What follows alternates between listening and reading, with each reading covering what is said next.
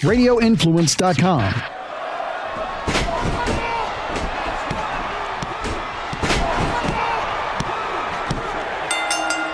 You are sitting ringside with David Penzer on Radio Influence. Welcome, ladies and gentlemen, to another edition of Sitting Ringside. My name is David Penzer, and I am so happy once again that you are here to listen to this thing we call a podcast. Really excited for my guest this week, and I've been excited almost every week because the guests have been uh, tremendous. And um, but this is somebody I've wanted to get on for a while, and uh, finally had the opportunity. 90 days non-compete is up.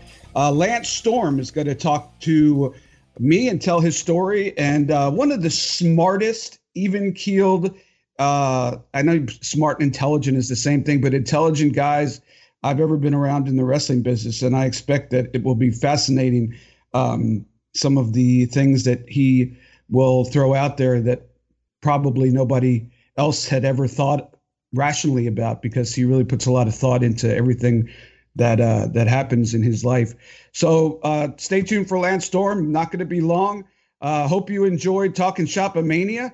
Uh, let me know what you thought. If you haven't already, at David Penzer, all one word. You could uh, follow me on Twitter at David Penzer and uh, let me know your thoughts on talking Shopomania. Pretty crazy, huh? And I didn't end up going to uh, to Georgia, but uh, that's a whole nother story. But, hey, the wife signed off on it, but I just didn't. I we, we got some tapings coming up, and I didn't want to travel so close to the tapings and put myself in a position where, uh, you know, I might regret it. So anyway, uh, baseball's back for now. We'll see how long it lasts. Rays as I record this, knock on wood, doing all right. Uh, every once in a while, the Rays come out, and um, and other than that, uh, just looking forward to uh, going back and uh, taping through Bound for Glory and uh, continuing to do this podcast and uh, and follow the business as I have for uh, 40 years of my life. 45 years of my life. So uh, let's just get to it, ladies and gentlemen. Please welcome wrestling legend, trainer of the stars. There's so many things you could call him. I call him Lance Storm. Ladies and gentlemen, my guest this week on Sitting Ringside, I would call him for sure a wrestling legend. He is also a trainer of the stars uh, and was recently a WWE producer until this whole mess started. And I'm happy to have him on the podcast. Been wanting to get him on for a while. Please welcome Lance Storm. Lance, welcome to Sitting Ringside. Thank you. Although I do take exception to the term legend, I, I think people use that too loosely. Um, you know, to- I agree with you, and I thought about it last night uh, when I was making notes and stuff, and I saw your body of work, and I, I said, I, I think you're there, man. Look at all the people you train. Look at the matches you put together. Look at the titles you've held. I think you I think you're there. So uh, and I'm not just saying that because you're on my podcast. I'd say that if we were at a Denny's drinking coffee. I'd rather be at a Denny's to be honest. Well, they, it's just hard to drink with masks on, but that's a whole other story. Yeah, I'm just I'm getting tired of my my den and my living room. I'll tell you. You ain't kidding. At least baseball's back, but who knows how long that's going to be. Uh, so I'm just trying to enjoy every game. I even enjoy when my team loses, which is uh, not something that I could say in prior seasons. I, I don't want to say I enjoy it, but at least it's something to watch for three and a half hours. But um, we get way off topic, which is pretty uh, common here uh, on this podcast. So you grew up in um, in Calgary, and uh, I'm assuming doesn't say anything on the internet one way or the other, but I'm assuming just because I know you're passionate in the wrestling business that you grew up a fan of the Calgary territory. Would I be assuming correct? Um, not really. Uh, ah, see? I didn't. I didn't grow up in Calgary. I grew up in Ontario, and the only wrestling I got early on would have been international wrestling out of Montreal and some AWA. So I first became a wrestling fan seeing an AWA show that featured the Road Warriors, and then eventually discovered that the NWA existed, although I didn't get it because I was like, where the hell are the Road Warriors? And then I stumbled onto WWF with Saturday night's main event. And then when I became what, what I would consider, you know, a a crazy wrestling fan, that's when I started seeking out other things. And then I was in high school. I don't remember the age when our family first got cable television. uh, we didn't have it for the longest time. That's when we got TSN and I discovered Stampede Wrestling, which would have been, I'm guessing, after the first shutdown. It was during the, you know, it would have been probably the tail end of Owen Hart, you know, Larry Cameron, Makhan Singh era. Stampede Wrestling was the first Stampede Wrestling I saw, which I'm guessing would have been late 80s. So, um, know, it's funny. You live in Canada, so T- TSN was the uh, the equivalent, I would say, to uh, to TBS for us people, to us that lived here on the other side of the no, it was it was our ESPN. Yeah, yeah, no, I'm I'm just saying in, in as far as as far as the wrestling because there's so Ah. many so many Canadian wrestlers that grew up watching uh, Calgary and that style on TSN that really want made them want to be a wrestler, and so many uh, wrestlers, especially in the South, that grew up watching Georgia Championship Wrestling and then World Championship Wrestling. So uh, the similarities I think are there. I don't know that it's uh, even Steven, but the similarities are there. Um, but uh, so you did you travel up to Calgary specifically to train there? Yeah. Um, when I just when I decided I wanted to get into wrestling, it's like, okay, how the hell do you do this? And uh, I started to, actually my my uh, stepdad started uh, making calls and looking into how you go about it, and he you know discovered the power plant in in Atlanta, and he um, I think I saw a Hart Brothers Pro Wrestling magazine or Hart Brothers uh, Pro Wrestling Camp ad in you know PWI or something. So he started looking into that. He looked into the power plant, and those were sort of my two choices. And staying in Canada made it a hell of a lot easier. And then to me, Stampede Wrestling also had the rep or the tradition of smaller guys. You know, Pillman had came through here, Dynamite, and you know, so many you know successful smaller guys had been here. Owen, that it seemed like it would be a good place for someone, you know, a, a quarter of inch shy of six feet and 215 pounds to have a chance. And staying in uh, Canada certainly made it easier than trekking my ass down to Atlanta. Yeah, you're probably right in hindsight, especially at that period of time, because I was there in uh, the power plant uh, at, at that time, and yeah, it was definitely they're looking for bigger guys for sure. So I think you made the right decision. I did see though, by the way, that um, the Hart Brothers Wrestling School really wasn't uh, tr- being trained by the Hart Brothers. You just got to meet uh, one of the Hart Brothers to pay your to write your check to, and then uh, he left, and uh, and a couple other local guys train you. Yeah, which isn't that uncommon. in No, the, no, I know. the wrestling school, but yeah, Keith Hart was the the name behind it, but he showed up the first day to do all the paperwork and collect the money. And you know, he showed up a couple other days. You know, there was the day where he showed up to demonstrate all of his father's great uh, stretching techniques, which I, I think was strategic in that you know for that first week we're like you know where the hell are the Harts, and then Keith comes in and you know stretches till we're all screaming and crying, and then when he didn't show up again, we all were pretty happy with that. oh, I guarantee you that was the plan. Uh, so, uh, and you meet Chris Jericho. Uh, how, do you think? Do you think that your journey wouldn't would be any would be different if you hadn't met Chris Jericho?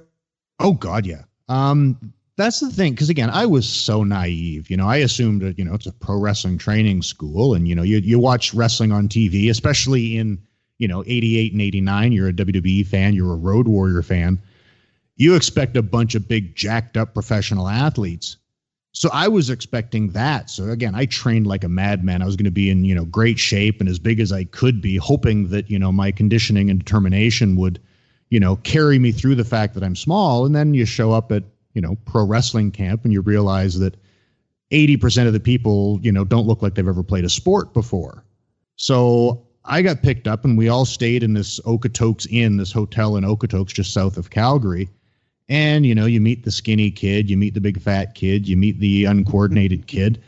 And I'm walking down the hall of this hotel because, you know, there was, you know, say 12 of us and, you know, eight or 10 of them are already there and I don't see anybody that at first glance has a hope.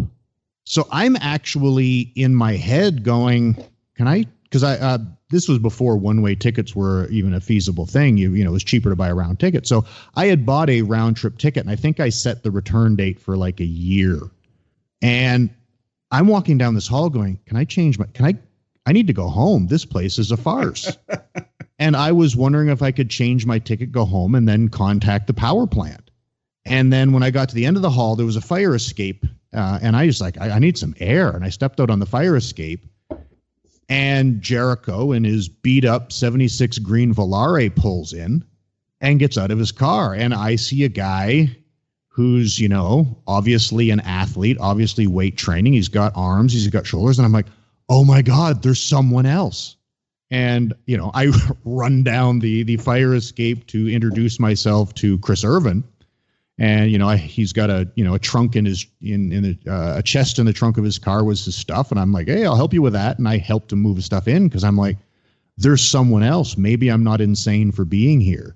So had he not drove up i don't know if i even would have broken in calgary. I might have packed up and went home and then went to the power plant and been beat up because i was small. Who knows?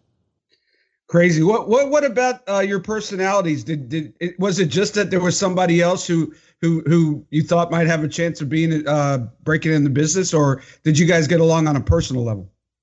I think both because we did get along great. We spent you know so much time together. We you know we you know we'd go to the gym. We'd uh, he had a I think it was an aunt who lived in Okotoks, and I think he'd go there to do laundry, and we'd be like you know practicing or trying wrestling holds and you know in her backyard, and, and the entire camp we tried to you know anytime there's a drill do it with each other because it was just so blatantly obvious that there was us and then you know the majority of everybody else. But I think it had to have been, you know, the wrestling end of it because realistically, when you look at it, we have very little in common otherwise. That's why I asked because I, I, I know him well and I know you a little bit, although I haven't seen you in a while. Um, yeah, and personality wise, I uh, very different. That's why I asked. Yeah, and or you know, because he's so into music and I'm not really a big music guy, that we didn't have much in common other than the wrestling end of it. But when you're starting wrestling camp, I guess sure. that's enough and I think that's why, like, you know, I consider him one of my best friends ever and probably always will. And I doubt I go a week without texting him on some front, but it's like, it's not like we're close that we, you know, chat for long periods of time. Because again, outside of wrestling and just, I think, mutual respect and the journey, we don't have that much in common. You guys found yourself uh, in the South, in the deep, deep, deep South, and Smoky Mountain Wrestling came in as the Thrill Seekers. That had to be, uh, and and and I, I heard his perspective. I'm curious on your perspective, on your perspective, what you your thoughts were when you went from Calgary, Canada, to Knoxville, Tennessee, and uh, that environment of uh, territorial wrestling that you probably never saw before. Yeah, it was certainly culture shock. I, I'm really glad. Like it, it's one of the times in my career that I'm most happy that I got because it was really the only authentic territory you know from an old school territory standpoint where you know you you've got your loop of your regular towns you've got the occasional spot show and you've got you know the old traditional you know once a month or whatever you tape your tv you got your squash matches and stuff. So it really was you know that traditional territory. So i'm so glad i did it but it was shocking. Um and, and I think too, which is probably a little bit different for me, it's like I also got married like literally, I think a day or two before I moved there. So my life changed, you know, in a big way on top of the culture shock of Smoky Mountain Wrestling. But it was, yeah, I think the, the biggest thing for me, and I, I just mentioned it somewhere, I don't remember who I was talking to, and, and it's appropriate today with, you know, the Black, Lives uh, Black Lives Matter movement going on. I didn't, and this was 1994. I didn't believe racism on a large scale still existed. That again, I grew up in a town where there was one other black family, and his dad was a surgeon, so they were the rich family in town. So it's like I never had an opportunity to experience racism. I love that. I love that story just on its face. That's that that's what everything should be. Just not that I don't get into politics and stuff, but I did I, something hit me about that story because that's just that that's just perfect. But anyway, go on. So, you know, I thought it was, you know, it was something that was in movies and and used to be around.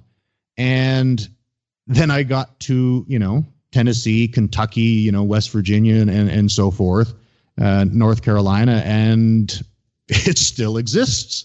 And the the you know the New Jack gangsters, you know, New Jack and Mustafa gangsters right. feud with the Rock and Roll Express, it was just unbelievable that you know the baby faces were being supported by a crowd that would scream the n word at people. And i was just like what what is this?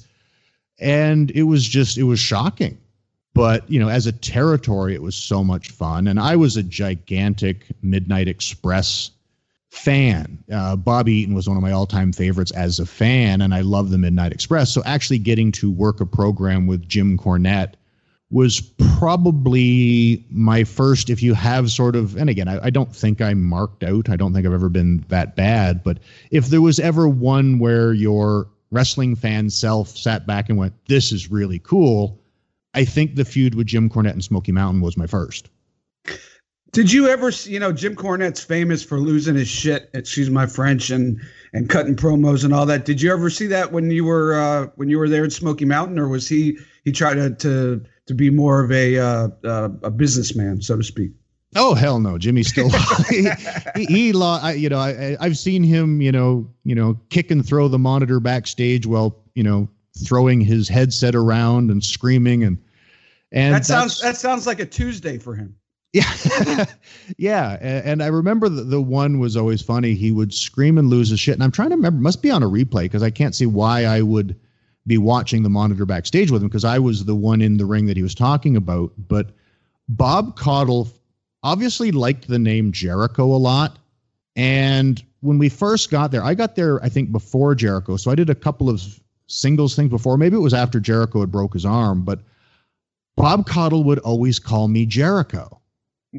and I remember Jimmy, you know, throwing his headset and kicking the monitor with, you know, again, what's your language restrictions on this show? There is none. None. Okay. He'd be like, "God damn it, Jesus Christ! Can't you learn his goddamn fucking name? He's not fucking Jericho." And then the headset goes flying, and that's Jimmy. That about sums it up. And I, I think too, and this is where you know, obviously today uh, his rants have gone to a, a different level, but when you know I worked with Jimmy again in OVW, and and that's something that I learned early in Smoky Mountain was once you get past the anger and the passion and being called a stupid bumblefuck and a mouth breathing knuckle dragon, whatever, his advice is often usually really good. And he screams and rants because he is passionate and cares. So as long as you don't take it personally, I learned a lot from Jimmy.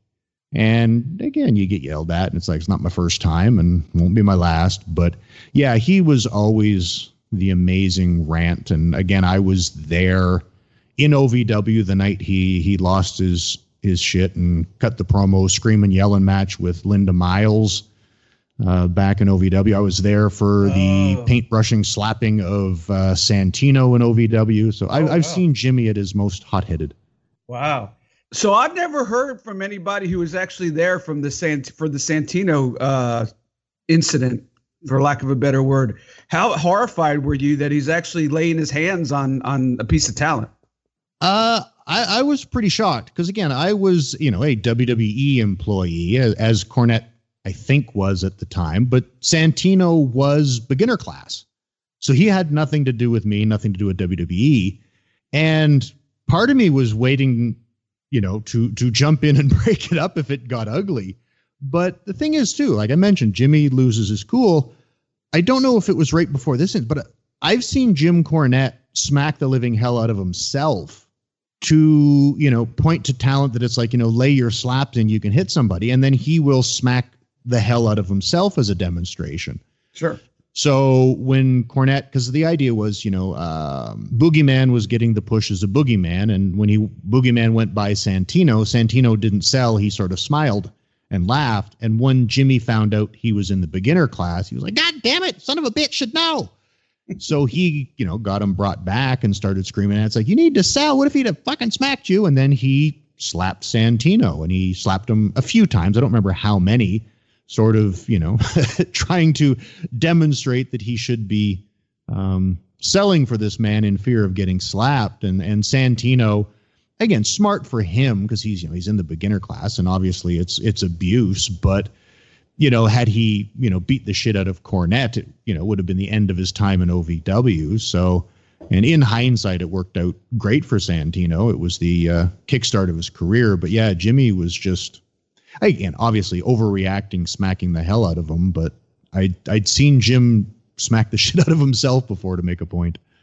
Yeah. Hey, I know that you're good friends with Bryan Alvarez from uh, WrestlingObserver.com, and um, and and I know that Meltzer and Cornette, you know, Cornette's taken an extreme view of of some of the new style of wrestling, and and uh, and and Meltzer sort of tried to push back a little bit. And I don't know where their personal relationship stands. I think they argue on Twitter, but I don't know if they like you know laugh about it on uh, you know, on on the phone or if there's legitimate heat. But all that aside, what what is your take on on on Cornette and and you know, look, the wrestling business has changed. You know, you're an old school guy. Um, you know, you've been a producer, you've been an uh, instructor, you you know, you've been in all aspects of it. What, is there any legitimacy to what Cornette says, and it's just the way he says it, or is it one of those things where you just got to kind of accept that times have changed?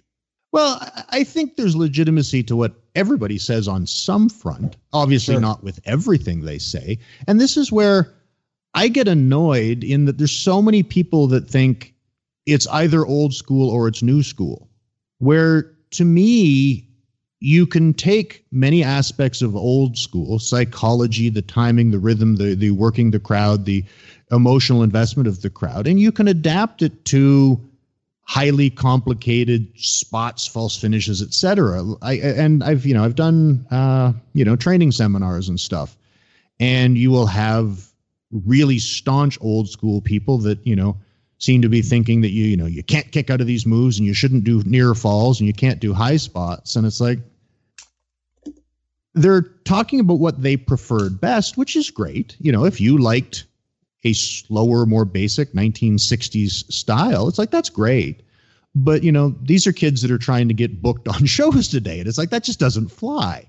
But that doesn't mean that as long as we're doing spots, we're new school and screw psychology. Because if you do new school high spots moves, wrestling, if you will, with a degree of old school psychology so that things build, so you don't do 10 high spots that are at a complication oh my god level at you know 87 in your first two minutes and then the last two minutes are less exciting it's like okay you need better old school psychology but if you're just going to go out there and work a you know the head for 10 minutes it's like okay be prepared to be unemployed in 2020 like, like it, i i just i get annoyed when it's the all or nothing mentality because there's a middle ground here you can do I hate the analogy, but it's the only one that works without a long explanation. You can do the five and six star match type thing, but if you throw in a degree of rhyme or reason, you can please everybody. Because I don't think there's a high spot junkie out there that will hate a Kenny Omega match for the sake of it because it made too much sense. So I think I, you, I agree. You Go know, ahead. so I, I think it's it's it's that finding some middle ground and and use the foundation that's been there since you know day one try to get emotional investment try to make that connection with the crowd try to build things that make sense but also too we can't use a hip toss as a finish. It's 2020 yeah.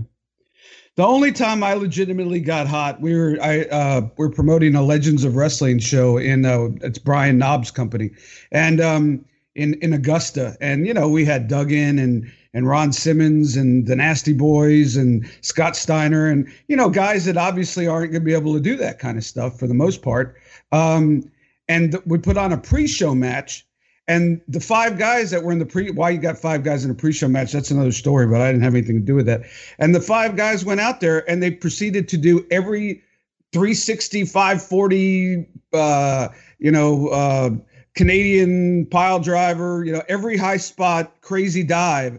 And I'm thinking to myself, this is just a warm up match. These guys are the stars that people paid money to see, and you guys are making them look like idiots. Quite frankly, and I told those guys when they got back, I said, quite frankly, if this was the old days, you'd got you'd all get stretched and then thrown out the freaking locker room. So I don't know. I got hot about that, but but other than that, I I, I get it. You got to change with the times, or you can't, and you could be miserable like Cornette. I, I, and I respect but, Cornette. But but to that, I, I do agree with you, and that's something that I think is being lost, especially at the indie level. Uh, it's the we're selling a show, not each individual match. And I think that's where you do need to build. And and I, I really hate the the concept and the theory of stealing the show because it's not always everyone's job to steal the show. Yep. And you know, it's you know, if if I was making a movie, I wouldn't want somebody that I hired as an extra trying to have the coolest fight scene when I'm trying to push Jackie Chan. Right. So you do have to, you know, to quote The Rock, you know, know your role to a certain extent. Now you should still try to go out and get over, but you shouldn't try to be winning the internet with GIFs if you're the match before someone else and you're told that you're not the feature part of the show. Yeah, I I, I do agree with that, and uh, that's sort of a lost art. Um, so you left Smoky Mountain Wrestling. Um, you you ended up in Japan for a little while, uh, but your next big taste of um, of uh, U.S. competition, so to speak, was going from uh, Jim Cornette's territory to Paul Heyman's territory, which I always find fascinating because of their personalities and their differences and similarities. How, how was how was the uh, how was uh, go how was it going from Cornette to Heyman and uh, did you recognize any similarities, or or were just two big personalities but different kind of guys? Um, I've always said they're the opposite side of the same coin. Yep. Because so. they are both very passionate. They both really know wrestling and have a very distinct style of wrestling that they like. They're both, you know, great promos, smart guys. So I really enjoyed working with both. And thankfully, I did have Japan in between, which at least was a bit of a bridge uh, because yeah, if you thought Culture Shock going from Calgary to Knoxville was was hard, going from you know Jim Cornette Smoky Mountain to ECW Paul Heyman was uh, it was a couple cultures removed for sure. Uh, but I, I really liked working with both. Now I was obviously in a much different place in my career too, where in Smoky Mountain I was really just trying to learn. And in ECW, I had learned a lot more. And now, granted, I still had a lot to learn because I had to, you know, learn how to work on television and and really find a character. And, I think too, I think that's one of the big differences with with Paul is that I found, at least it's just my impression, with Jimmy, he would look at you and see who in wrestling history you reminded him of. Right. And if you you know if Jericho and I reminded him of the Rock and Roll Express, he's going to push us like the Rock and Roll Express. Or if he reminds us of you know Killer Tim Brooks, you're going to be the new Killer Tim Brooks. Where I found with Paul, he would look at you and try to find what's unique and special about you, and then he would put you in a situation where that would be highlighted and allow you a bit more to find yourself. And that's where I credit Paul with finding Lance Storm in that before that, I was really just Lance Evers, really good athlete, skilled wrestler that just went out there and wrestled really well. And I found a personality. I don't like using the term character. Um, characters are fake. They're, I found a part of my personality that I could use. I found myself. But it was um, Candido helped bring me in. And I had knew Candido from Smoky Mountain Wrestling. And I like Chris. I got along with Chris. We lived in the same apartment complex in, in Knoxville. So when you get to know me, I'm much more of a smart ass. I have more of a sense of humor than you would think. I pretty much had to. And I would joke around and be sarcastic with Chris. And I think Paul saw that well, when he's sitting over there with Chris Candido, the dude's got a personality. Yeah. But at no point in time ever that I've seen him does he. So what did Paul do? He put me in a program with Chris Candido. So I could then take that part of my personality that I sat backstage ribbing and, and riding and making fun of Chris, and we did it in a program on television. And I found myself. And, and to me, that is the essence of the Lance Storm character, if you will, in that Lance Evers, the person, when he gets to know you, he's sarcastic, he ribs you, he makes fun of you, he says stuff to insult you, but he does so in a joking manner, and he really hopes you don't take offense. He's hoping you'll fire back and insult him too, because he finds that funny. But Lance Storm says it because he means it, and he's ah. doing it to be mean.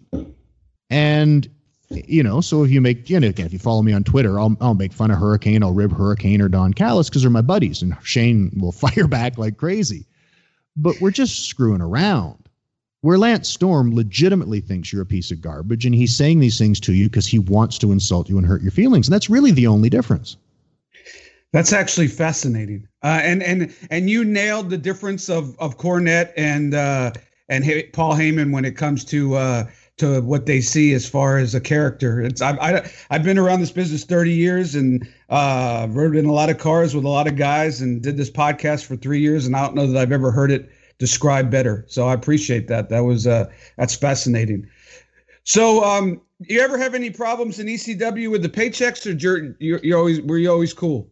Um, I had minor um, when when checks started bouncing, uh, I had a couple, and it's like, oh, just redeposit it, and they did. So I was never behind at that point, but I was in a point where I was renegotiating a new contract, and because of the delays in paying people, Paul had put in a clause that as long as he any breach to your contract that he can fix inside of 30 days isn't a breach.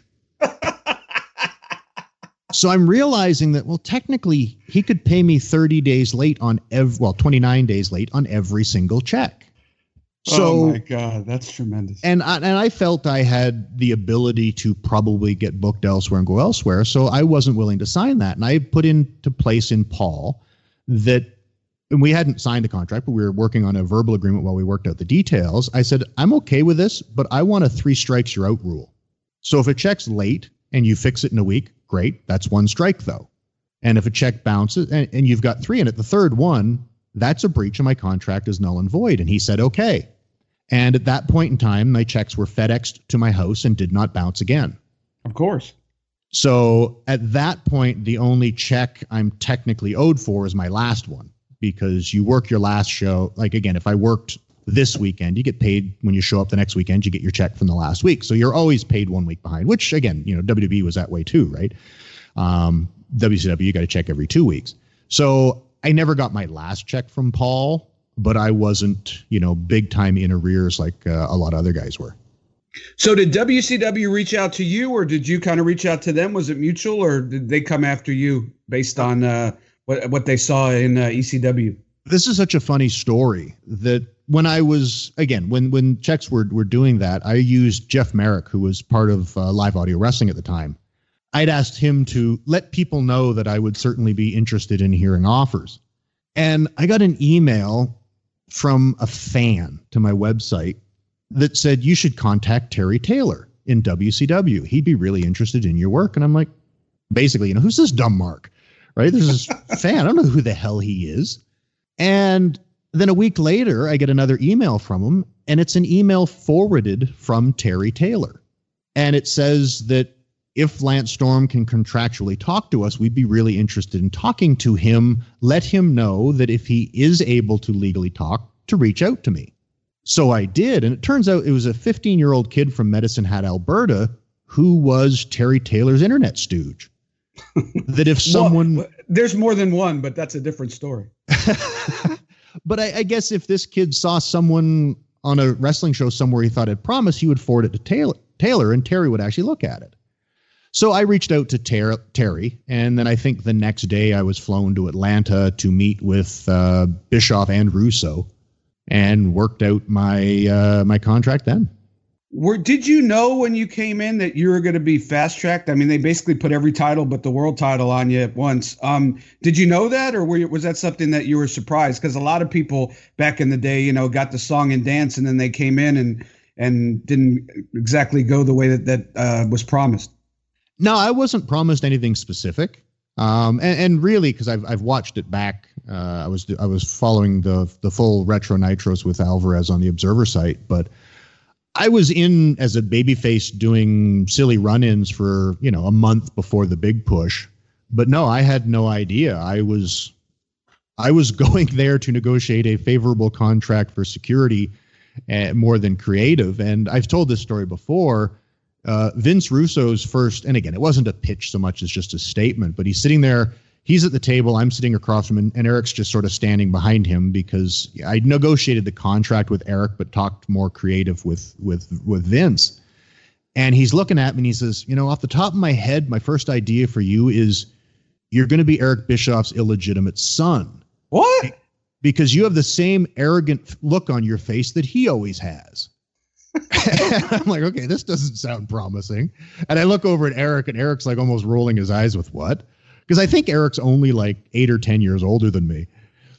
And he had thought of the idea because uh, Eric was involved in a lot of angles and guys were hot at him and mad at him and stuff. And he's Russo was pitching this idea is like, you know, someone goes to attack Russo and you run in and save him. We're like, why is this guy saving Bischoff?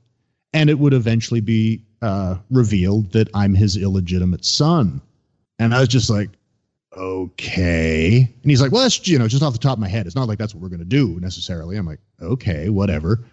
Um, so again, I negotiated the deal. We worked the contract out. And then the first TV, I think it was Salt Lake City. I didn't work it, but they flew me in to do photographs and promotional information and stuff. And I ran into Eric in the hallway and he just stopped me for a quick second. He's like, just so you know, I kiboshed that whole illegitimate son thing.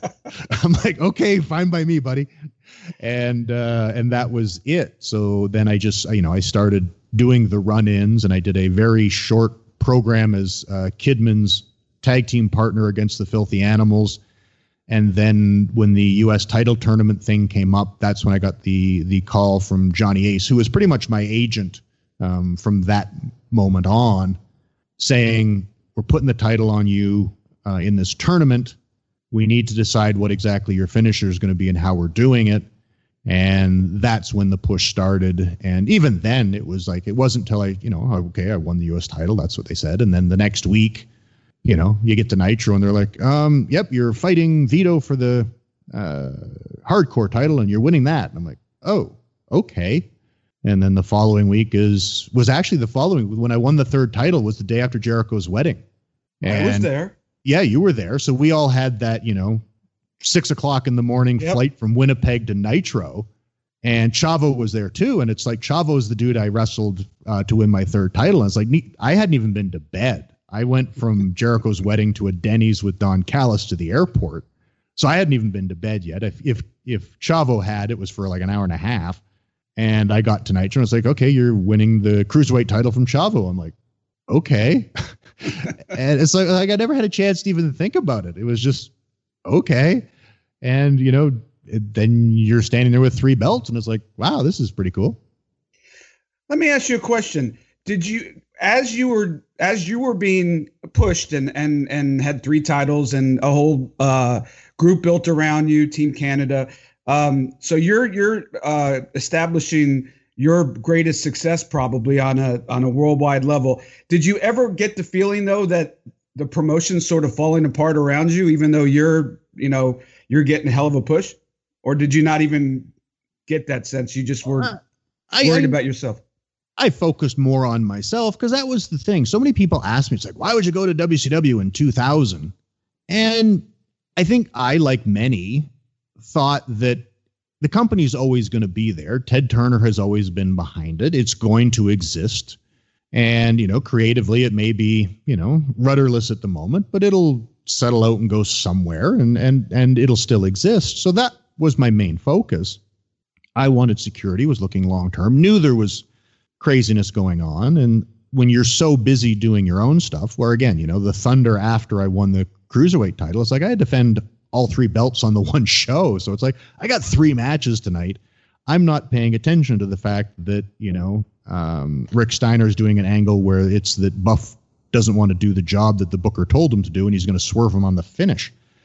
So I didn't know how crazy it was, but assumed it would always be there at least. And, you know, I think many people were in that position at the time. Before we get to the end of WCW, I will never forget uh, how hot uh, Jim Duggan was, and usually a, a mild mannered guy.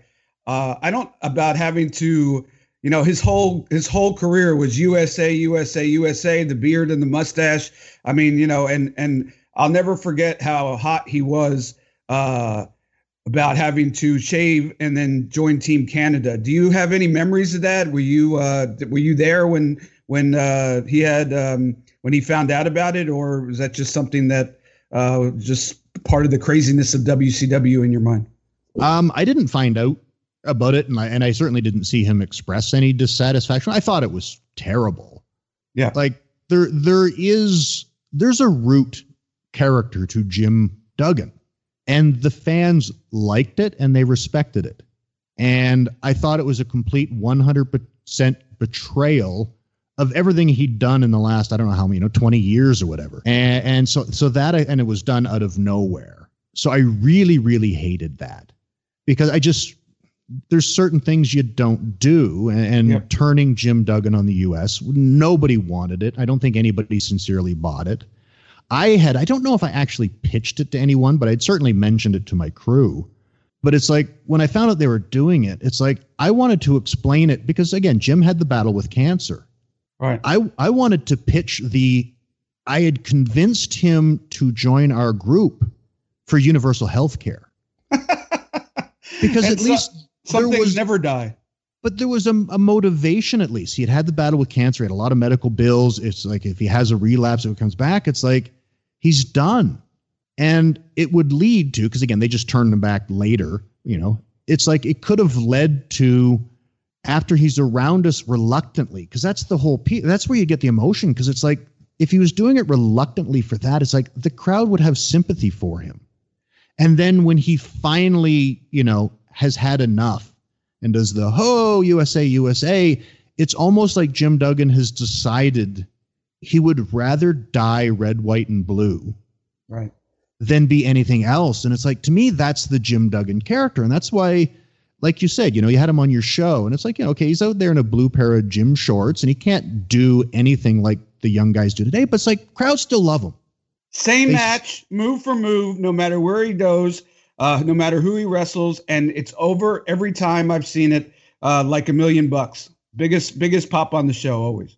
Because they love Jim Duggan and yep. they understand Jim Duggan. And if you buy a ticket to see Jim Duggan, he's going to come out there. He's going to look like Jim Duggan. He's going to do his ho. He's going to have his two F.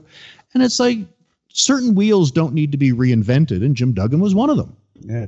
I, I, think I think that he thought if I and I don't want to put words in his mouth. I think he thought they were trying to get him to quit. So out of out of just spite, he did it. I think uh, just just because they weren't going to get the best of him, so to speak. But um, I wouldn't yeah. argue with him if that's his. yeah. That wouldn't surprise me at all. So you talked about, or you you referenced the end of WCW. When did you find out, and what were your thoughts, and how long uh, did until you found out that you were your contract was being picked up by WWF at the time? Well, I think technically I found out 100% when everyone else did was when you showed up at Nitro and saw a WWF truck in the parking lot. like I had heard rumors and was told they were buying it, but you would have been there. You remember when we had the meeting where the Turner yeah, yeah. execs came in and said Eric Bischoff and Fusient has bought the company. They're now going to be in charge creatively while we dot the I's and cross the T's, but they're now in charge. Like we had this meeting with Turner execs, and then Two weeks later, you find out that, oh, no, they're not. So when you hear even strongly substantiated rumors and comments that WB's buying it, it's like, I don't believe that shit. So until, and again, I, again, with Jeff Merrick, he was my, uh, my liaison. It's like I kept talking to him. It's like, what are you hearing? And he was good friends with Benoit. So he would talk to him and he's like, Well, I'm hearing there's a list of, you know, 10 to 15 WCW guys that they absolutely want. And you're on the list. So I'm like, Okay, so if this happens, I appear to be good. But until I, you know, arrived at whatever that uh, hotel was in uh, in Florida when we did the final Nitro and saw the WWE trucks, and it, it was who was it? it was Shane McMahon, Pat Jerry Brisco, Jerry Brisco, and um, Bruce Pritchard. Bruce Pritchard, Jerry Brisco, and Shane. When they walked in, it's like, all right, this is official. Yeah. And, and, and I remember, I don't remember exactly what it was, but I, I, I laughed and I still remember this, you know, because everybody gave the speech, everyone get a chance, everything else. And when I when I met Shane for the first time, he came up to me and he tried to hit my "if I can be serious for a minute" catchphrase, but he got it wrong. and it's like, I was always wondering, it's like, okay, does he want to sound like he's in the know, but he's not really as in touch as he should be? Or does he want me to know that he knows who I am, but I'm not important enough for him to really know who I am? And I don't know which it was. And I've always gotten along with Shane. I really enjoyed working with him once I actually got there, but um, that was sort of my memory. And then the other memory I remember is I was the last WCW talent to leave the locker room. Yeah, I got the hell out of there and went and had a drink. Um, you go up to WWE right around WrestleMania. There's, did you? You're a smart guy, obviously, from this conversation and, and your body of work. Um, did you kind of have a feeling it was going nowhere fast when there was no Hogan, no Hall, no Nash, no Flair, no Sting, no Goldberg, no, you know, did you kind of have a feeling or you just going for, with it and see what happens? Um, I was certainly going with it and hoping for the best, but there there was right from day one just an adversarial vibe to being there. And you know, that first WrestleMania, uh, the the Mania 17, where we all sat in the uh, you know the luxury box or whatever, and we're there to support Shane O'Mac. We were, from what I was told, again, it was secondhand, but I was told we were originally going to be involved in the match. But Shawn Stasiak stooged off that we were going to be there on an internet interview he did like on the Friday because we all got called, you know, Wednesday, uh, you know, less than a week before. Hey, we're bringing you into WrestleMania. And we're like, oh, cool. And it was Johnny Ace that called me. He was always the the liaison guy, and he didn't specifically say, "Hey, don't tell anybody kayfabe this," but it's not my first rodeo. Unless they tell you to promote it, you shut your damn mouth. Right. So I'm so I'm like cool and kept it quiet. Well, Shawn Stasiak did a internet radio interview and said, "Oh yeah, we're all being brought into WrestleMania. We're going to be at Mania 17." And I was told Vince lost his shit and wanted to just cancel us all and not bring any of us there. But tickets were booked, planes were booked, you know, all that stuff. And apparently, someone managed to calm them down and still bring us in. But we were just they're sitting in the box. They're having nothing to do with this, and we we're sort of shunned. And I think that was like step one of, oh man, we're in trouble. yeah, that would be like you know, and no disrespect to Shawn Stasiak, but that would be like that would be like last last week before the a couple days before uh, Slammiversary. I dropped the podcast that says, "Oh, be sure to order Slammiversary so you can see D- Gallows and Anderson and EC3 and the Motor City Machine Guns. Oh, and um and uh, uh Heath Slater. You know, it's like what are you doing? Yeah, like you you you you've been around long enough that I, am assuming you would have talked to either Scott and Don. It's like, can I acknowledge any of these people? And it's like I didn't say, even ask. I, he, I I you know I was I was I, I you know Scott would give me little drips and drabs of of, of how things were going. Uh, on uh you know we would text usually at like one o'clock in the morning for whatever reason when he was done with his day and um you know, I never asked. I just kept my mouth shut. I wouldn't even tell my kids. I have adult kids who are huge wrestling fans, and I wouldn't even tell my kids because I was afraid my kids would go on somewhere and stooge it off. So, you know, and my wife could care less. So, um, so you know, I just kept it to myself. But, uh, but yeah, I, it, it was exciting. But you know, you don't. I just knew. I didn't even ask. You know, how much should I say? I just didn't. Just promoted that. From what I know, it's going to be a lot of interesting things. Hey, um, any any high spots from the rest of your WWE run, or you just kind of eventually uh, fit in the, uh, the the the system and and just did your thing because you kind of keep quiet and keep your head down for the most part. Well, I, I was lucky, and I contend still to this day probably I had the easiest integration into a WWE locker room ever because I think you know most other people come up one at a time, and you always have that microscope, right? Where we came in with a large group and I was friends with Jericho. I was friends with Justin Credible, who was there. I was friends with the Dudleys, who were there. I knew JBL from working in CWA Catch. So I knew a lot of, oh, I knew Edge and Christian. I knew Rhino. Right. Um, so when we came in, when the WCW guys were sitting at the, you know, the WCW table in the corner of catering, I was sitting with Edge and Christian and Jericho. And also, too, I came in at the same time that Buff did and you know i was just thinking that. Yeah it's hard to get heat when you're standing beside buff bagwell. So i think of all the guys i adapted to you know the in-ring of wwe quicker and the fact that i was friends with many in the wwe locker room i didn't have that outsider stink as bad. So i, I think i had it much much easier than most when they get there. So I, you know, I acclimatized myself pretty quick and, you know, getting to work like that first program that Mike Awesome and I did was with Edge and Christian, who were two of my friends that I worked shows in Winnipeg with. Right. So there, you know, there wasn't that, which happened in a lot of matches where there's WWE's guys going, you know, why am I going out of my way to make these guys look good? And you kind of have to understand that too, where, you know, that war was pretty heated and it was in many cases the, you know, we're going to try to put these other guys out of business. So if you're in a war for your livelihood and then you win, and then you're told that the guys you beat are coming in, we want you to put them over. I can certainly see where there's animosity there, but at least working with guys who I was buddies with um, really made it easier. Yeah, I had Eric on the podcast one time, and I said to him, I said, for years and years, you went on to us in the locker room and the boys about how you were going to put the WWE out of business. Did you ever like have a plan, like what you were going to do after that? He's like, nope. I was like, I'm thinking to myself, that's the that's the answer I would least expect. I figured he had grand plans, but it's like, nope, never, never did. Just I was obsessed. I think I I, I don't think he said he was obsessed, but something to that effect. Um, why retire so young? Um, there was a lot of reasons, and this is where I've always been. Again, before I got into wrestling, I was going to you know university become an accountant. I've always been a balance sheet guy.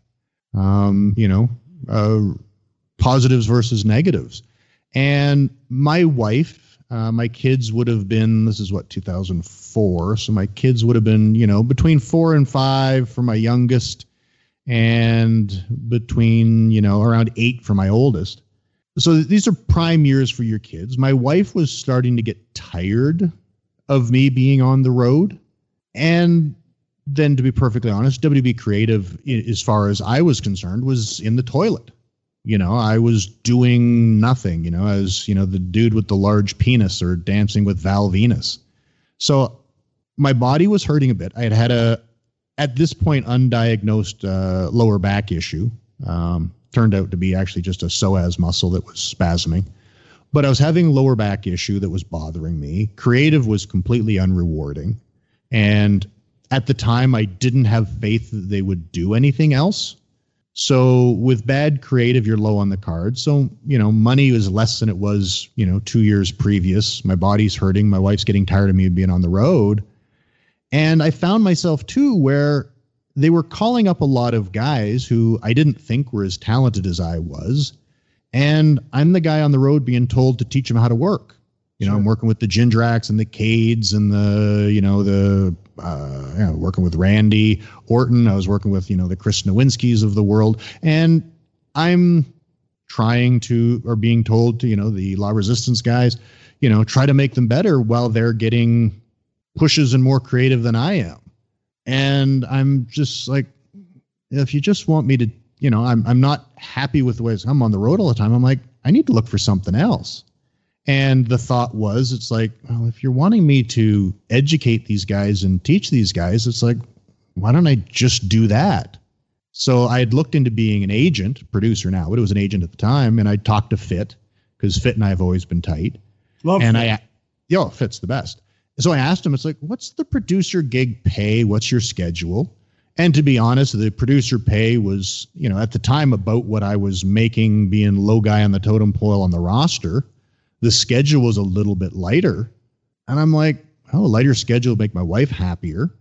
I won't have to be having this terrible creative and I'd make about the same money. And it's like, why teach guys to have my spot when I can just have a spot that's designed to teach? So I talked to Jim Ross about doing that, and I, I guess they had just fired Rip Rogers as their developmental trainer in OVW, and Jim said, "We really need a trainer right now. Would you be willing to do that?" And I asked him two questions: What's the schedule and what's the pay? And the pay was a little bit less than what I was making on the roster. Well, I, when we eventually negotiated, that's what it was. They didn't offer me that, but I managed to get them up a bit and the schedule was much more favorable. So I'm like, fine, I'll go be a trainer. So I went and was a trainer for a year and a half. It's funny you keep saying uh, about your wife. My wife was tired. I was home. She's like, when are you going out on the road again? You got any indie dates? Uh, it, no, it's it, I don't know. I can't speak for your marriage, but I know in a lot of wrestling marriages, it's an adaptation when you're gone all the time, and they have their certain way of of of, of running the household, and then all of a sudden you're there and you're saying, you know, why don't you do this? Why don't you do that? And they're like, why don't you go back on the road? But uh, well, but, it is uh, a transition because you have to realize that you're a guest in your own home. Yeah, we just celebrated 28 years of marriage. Why I, I've been blessed to be to to to have somebody like that who puts up with me. I got no clue, but uh, uh, there's a special place in uh, heaven for for the wife. Um, so you opened up your own school, your own academy. Did you? I, I know you take a lot of pride in what you do, and you're very good at what you do. Did you, even in the most optimistic moment, think that it would become the place to go worldwide to become a successful professional wrestler? No, it, it ended up being so much more than I expected. I didn't expect when I started to have the international travel that I did. Because um, again, I was renegotiating my deal with the the office because I just started Deep South and and and I still had OVW, and we were on different pages on where we wanted to go. And it was Danny Davis that suggested to me, it's like you know you could probably be quite successful just running your own school at home and stay the hell home. And I'm like, shit, that's a hell of an idea. and I decided to give it a go, but I didn't expect because, you know, I would say over the course of my my almost 15 year run with with Storm Wrestling Academy, I would say probably less than one third of the students were Canadian. Where I, I was hoping to, you know, draw enough Canadians to have a business and maybe get a few others, but it ended up being this amazing international draw that you know I got students and I've got a list on my phone, you know, in notes of you know the however many you know 19 20 countries from around the world that I had students travel to Calgary to train with me. So it ended up being so much more and, and quite different than I expected when I started, but it ended up being fantastic because you know I mentioned the ages of my kids, you know, five and eight to be you know within a year, whatever it was when I started it. I got to be home through the vast majority of their childhood. Like my daughters do not have any real memory of me being on the road as a wrestler. So all those stories of, you know, dad missed birthdays, dad missed Christmases, it's like my kids don't have that. I was home. So the school ended up being a real blessing because I got to be there for the vast majority of my kids getting brought up. Right, my wife did the the bulk of you know until they were five and eight, but um, I was around for a lot more of it.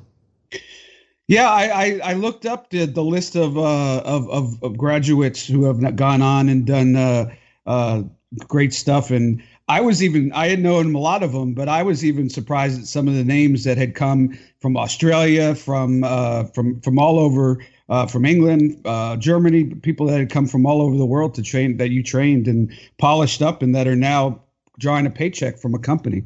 So uh, that has to feel good. Um, so why'd you decide to close it then? Uh, again, a, a, bit back to the balance sheet. Um, there All was the balance sheet. Well, it, it, to be honest, I was physically getting worn out. I'm a hands-on trainer. I do way. I, I running the school. I think was harder harder on my body than wrestling was. Wow. Because again, I had a match with every student that came. Well, that finished. If they quit in the first week, they didn't get a match. But if they stayed till the end, you know, I had a singles match at least one with every student that went through. I demonstrated, you know, all of the moves. So it's like I the last couple years I got a, a former student of mine who lives in town who's really good to help with the the bump taking. But up until the last couple of years, it's like every time a student gave a suplex for the first time, I was the one that took it. Every time a student did a hip toss for the first time, I was the one that took it. So I was bumping my ass off. And demonstrating is worse. Like when you're teaching people how to kick, it's like you'll spend three hours in one day kicking and stomping your foot. And it's like my knees would ache for days afterwards. So I was physically wearing out. And to be honest, business was dropping off a bit. And so I started looking at what are my options. And it was a case of now where, you know, my one daughter doesn't even live at home anymore. My other daughter is, you know, nine. I'm trying to think the exact time when I decided to look into it, but you know, she's 18 or 19. She's got her boyfriend. It's like, not only do my kids not need me home, they don't necessarily even want me home. so that changed. So, and my wife, because she's not raising two kids, and maybe i've been and I've been around for 15 years, maybe now she was ready for me to go back on the road. the the possibility of me going back to traveling a bit wasn't a negative anymore. So I reached out to um, a couple of places, and you know, WWE got back to me right away with the offer for the producer gig that would make me uh, as much money as when Storm Wrestling Academy was at its absolute busiest, and more money um, with where it was at the moment. And the schedule was going to be favorable, so I decided that you know now was the time. And and when I got back there, it was it, it felt like it was the right decision too because it was so great to work with higher end top notch talent again rather than you know beginners and intermediates. It was nice to get back in there creatively and mentally with you know guys at the top of their game like Seth Rollins and KO. For sure. Um, did you produce any of the matches at uh, WrestleMania at the Performance Center?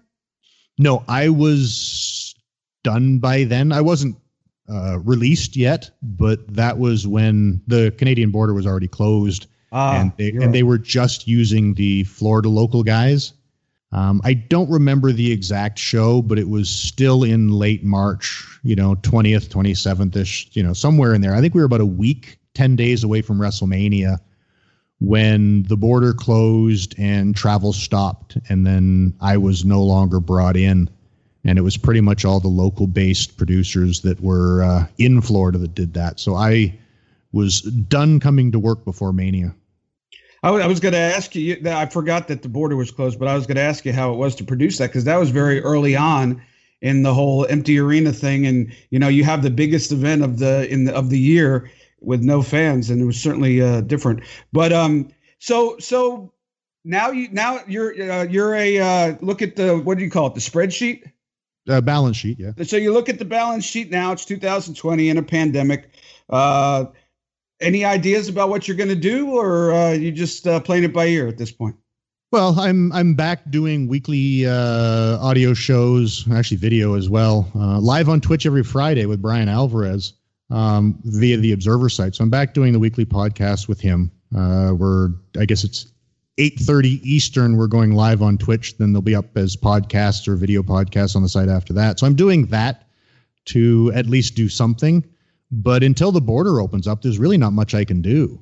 I've been training like a madman because i've got nothing else to do. So i'm i'm probably in better shape than i was in the last you know five to ten years. Uh, my body feels great because i haven't bumped in a year and a half. So i'm looking at keeping every option open. And when I'm allowed to travel across the border again, uh, I will see who's interested in employing my skills, and uh, we'll see where that lies. But until the border opens up, I can't do too much. So I uh, work out in my home gym, I walk my dogs, and I do the audio show with Bryan Alvarez. You, you talk about being in great shape. Any chance that you uh, would go somewhere and wrestle again full time or, or part time? Uh, I, I think full time is not in the cards, but I'm to the point now where I feel great, and wow. I, I never say never. Um, I, I, I don't know if that would be my first choice, but I'm training to keep all options open because depending on how long I have to sit in my den uh, on this side of the border, I, I, I may need to uh, ramp up the the income post uh, COVID. Who knows?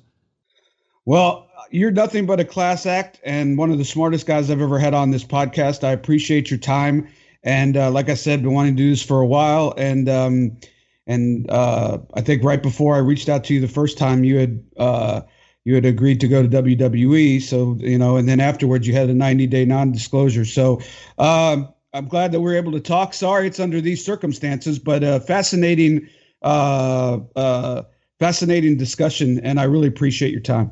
Oh, my pleasure. It was great talking to you again. All right. Hopefully, we can see each other soon. I'll, I'll buy I'll buy you a beer, Molson. Make it a coffee and we got a deal. There you go. All right, Lance. Best wishes to you and your family. Thank you so much. All right, you do. Thanks, brother. Wow, blown away, ladies and gentlemen. Uh, uh, that was one of the more, not to take away from any of the conversations I've had over the past three years, but that was one one of the more fun conversations. His honesty, his thoughtfulness, uh, intelligence really shine through. I hope you enjoyed that as much as I did, and um, And be sure if you like what you heard, uh, you as as he said, they're doing something every Friday, 8:30 Eastern with Bryan Alvarez on Twitch. So uh, be sure to check that out, or you, I'm sure you can find it at WrestlingObserver.com. Uh, Want to thank Lance. Wow, good stuff, and um, and looking forward to uh, another big guest next week, talking to a lot of people, and uh, we're gonna uh, be talking to a lot of interesting people in the next four to six weeks. So if you're liking what you're hearing, please subscribe if you don't already. Uh, be sure to leave a review if you can, and uh, spread the word. Tell your friends and neighbors and join the ride on Twitter at David Penzer, all one word. Until next time, until next week, I'm David Penzer, still sitting ringside. Follow David Penzer on Twitter at David Penzer. Also, make sure to follow the show on Twitter at Penzer Ringside. You've been sitting ringside with David Penzer on Radio Influence.